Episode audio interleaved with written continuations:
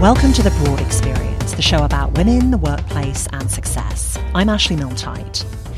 This time, ever been asked to do a bit of office housework? There was a time where I was asked to order lunch, and I just said I'd rather John ordered lunch as I'm already in charge of meals at home. Great comeback. But it's not always easy to push back on those requests. Coming up, why women, and particularly women of colour, end up doing so much extracurricular work and what we can do about it.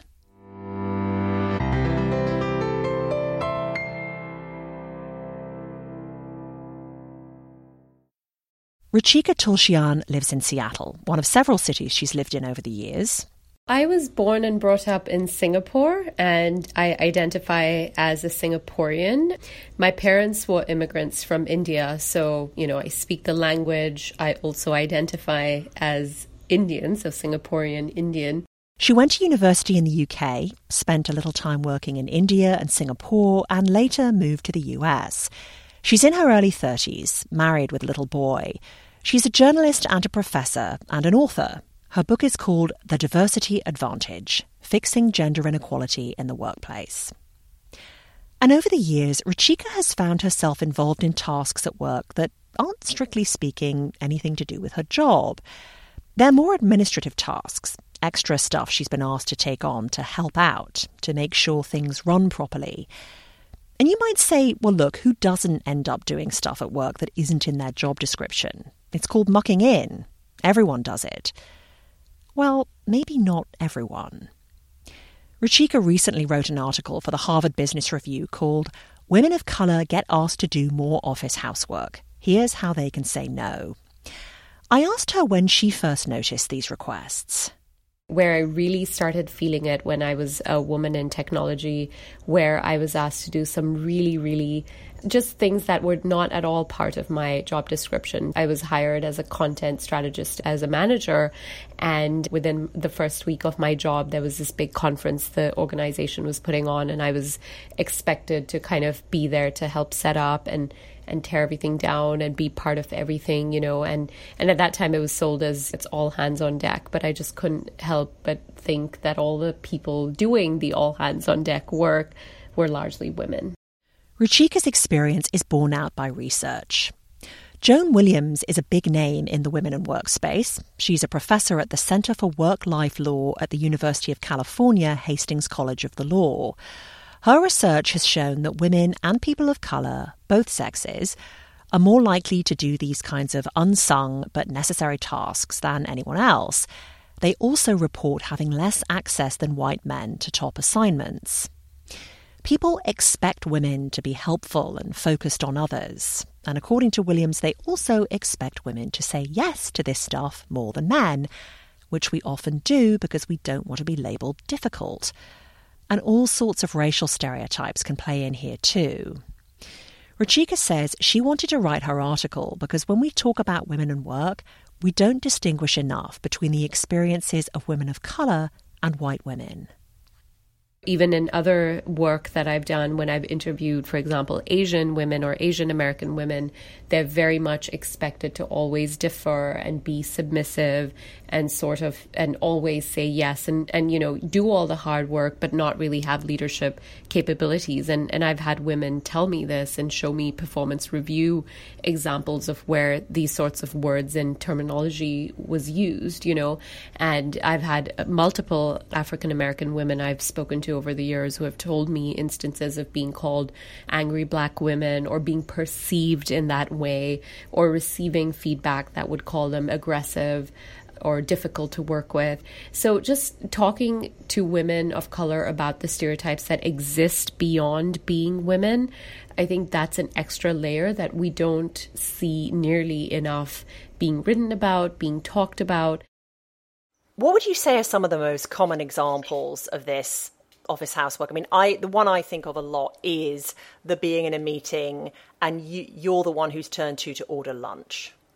Oh, definitely. So I'm really also interested in breaking down the stereotype of what office housework is. So, yes, there are very typical common um, examples such as being asked and expected to order lunch, being asked and expected to, you know, maybe even load the dishwasher or sort of do a little bit of, you know, clean up after a meeting or put, you know, rearrange the chairs or whatever it is. So there's actual physical office housework that you can then equate to housework that you would do at home. But then there's office housework that goes beyond that. And that's where I think sometimes, even after this article, I got a lot of feedback from men and women saying, you know, no, I've never been asked to order lunch, or no, I, you know, I, a man will say, oh, well, I've never witnessed a woman being asked to order lunch. And I think the dynamics at every organization are very different. So in academia, this is this is a, a path that I'm getting more and more familiar with where in academia it's you know it again depends on the institution but it'll be rare that a professor a female professor of color will be asked to for example load the dishwasher or order lunch but where you really see it play out is sitting on academic committees which do not lead to promotion which would not lead to tenure track there's research in this area too a study by two female academics showed that women professors do more work on committees than male professors do, but they do less research. And new research in your area of study, that's what can turn a professor into a star. So the men are doing more of the work that can boost their academic careers, the women are doing more of the everyday stuff. This is the work that the organization needs to keep chugging along. And so I really want to clarify that office housework, yes, it relates to tasks that you can equate to, to housework at home as well, but it also equates to tasks that perhaps you wouldn't associate with actual housework. So, you know, mentoring um, for hours on end, maybe per week, but never having that reflected in a performance review or never having that be considered when it comes to time for promotion. And women are disproportionately expected to do the heavy lifting when it comes to this kind of work. So, what can people do about it? I mean, how can you elegantly refuse a, a request or, or sort of push back an assumption that you're going to be the person to do whatever it is? Yeah, so one thing that I really wanted to put out there right away that I don't I don't at all think it's the woman and the woman of color's job to figure this one out, right? And I think it's always tricky. And that was really one of the reasons why I wrote my book in the first place. That I thought, I think a lot of the existing literature, including things like Lean In, really focus on, on expecting and asking women to change their behavior. Um, so, you know, negotiating better, leaning in, etc.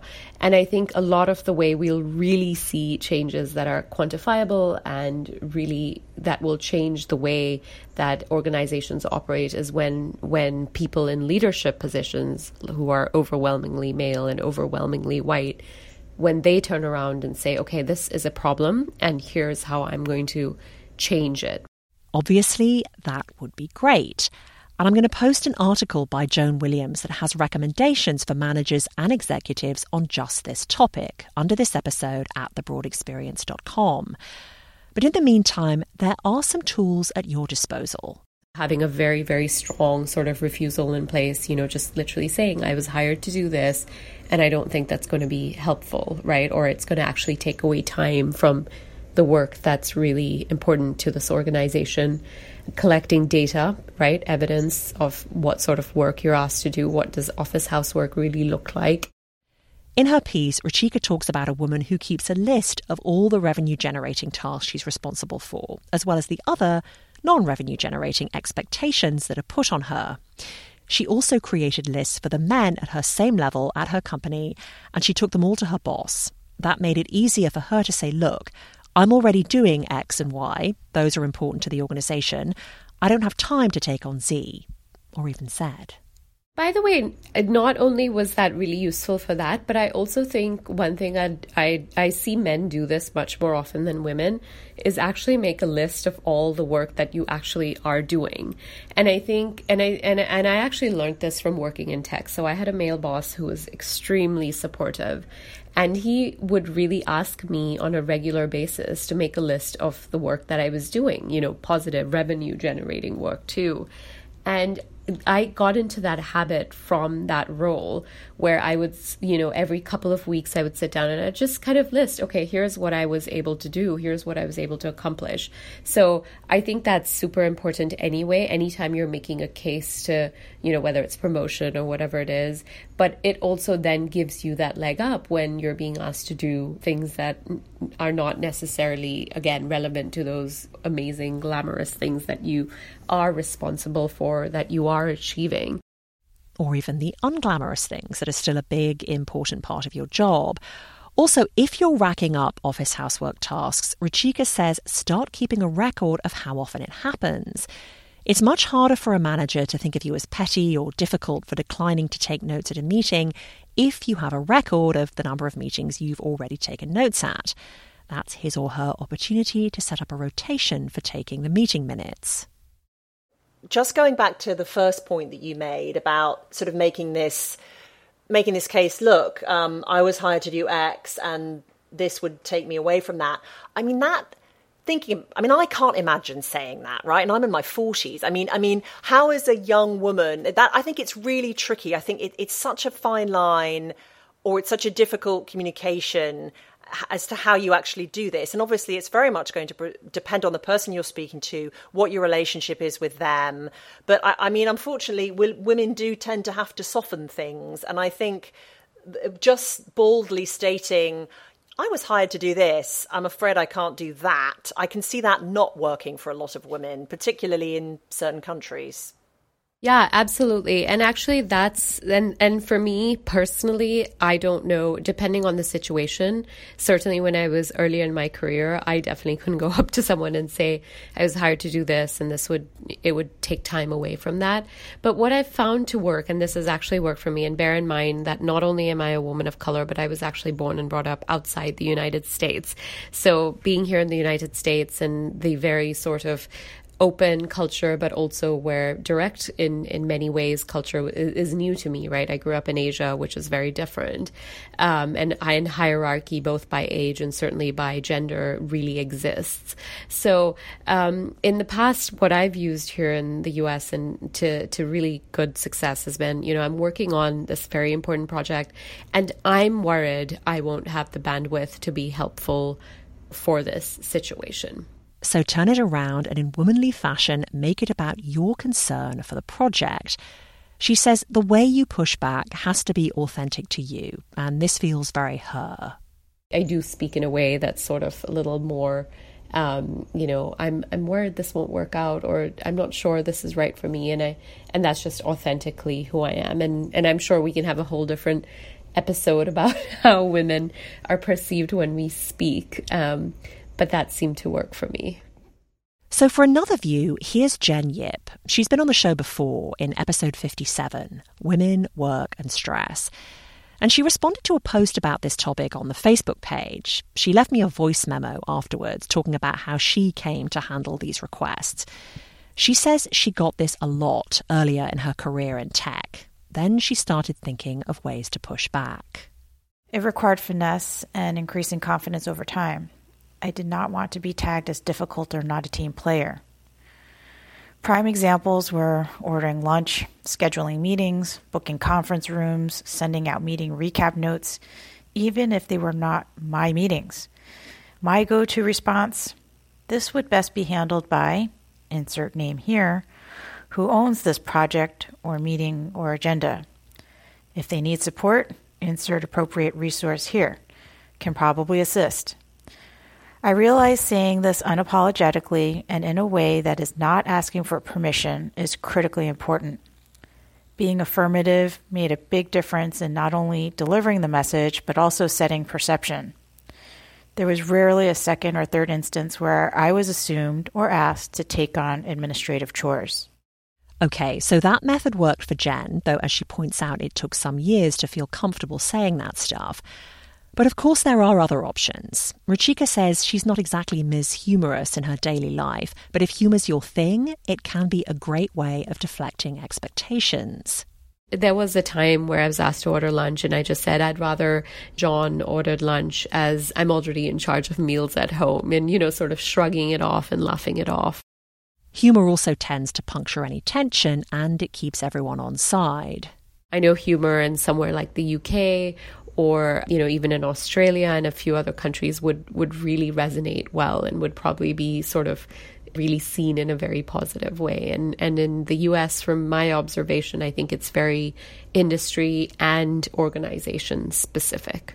I agree. And humor in email in America Sarcastic Brits, Irish, and Aussies should stay away unless you know the person well, as I learned to my cost. Ruchika says it may seem obvious, but you might just want to confer with a bunch of colleagues.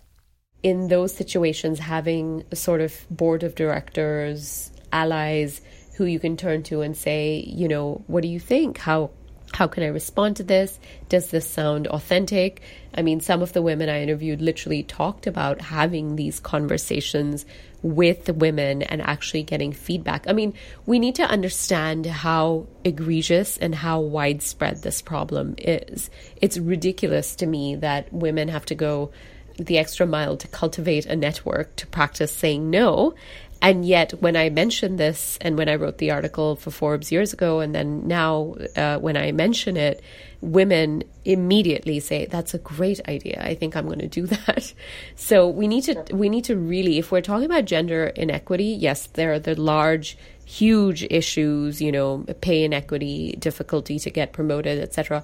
But a lot of these seemingly innocuous discrimination and things that happen, I think that's also very much to blame. And we don't talk about these issues nearly enough. What do you think? I'd love to hear from you about how you handle any expectations to take on work that doesn't lead to glory and may keep you away from the stuff that would get you promoted, particularly if you're a woman of colour. Send me a voice memo so I can include you and your tips in an upcoming show. Or you can email me or tweet me or post on the Facebook page. I love including listeners in the show. Thanks to Ruchika Tulshyan for being my guest on this show. She is also a listener. I will post show notes and a transcript under this episode at thebroadexperience.com. That's the Broad Experience for this time. I'm Ashley Milne Thanks for listening.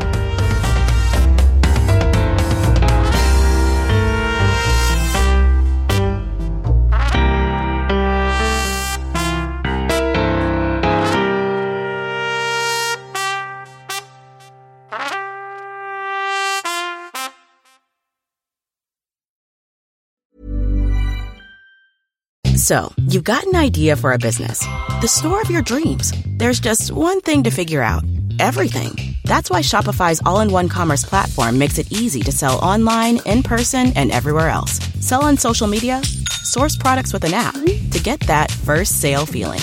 It's the only solution that gives you everything you need to sell everywhere you want. So when you're ready to bring your idea to life, power it up with Shopify. Sign up for a $1 per month trial period at shopify.com slash listen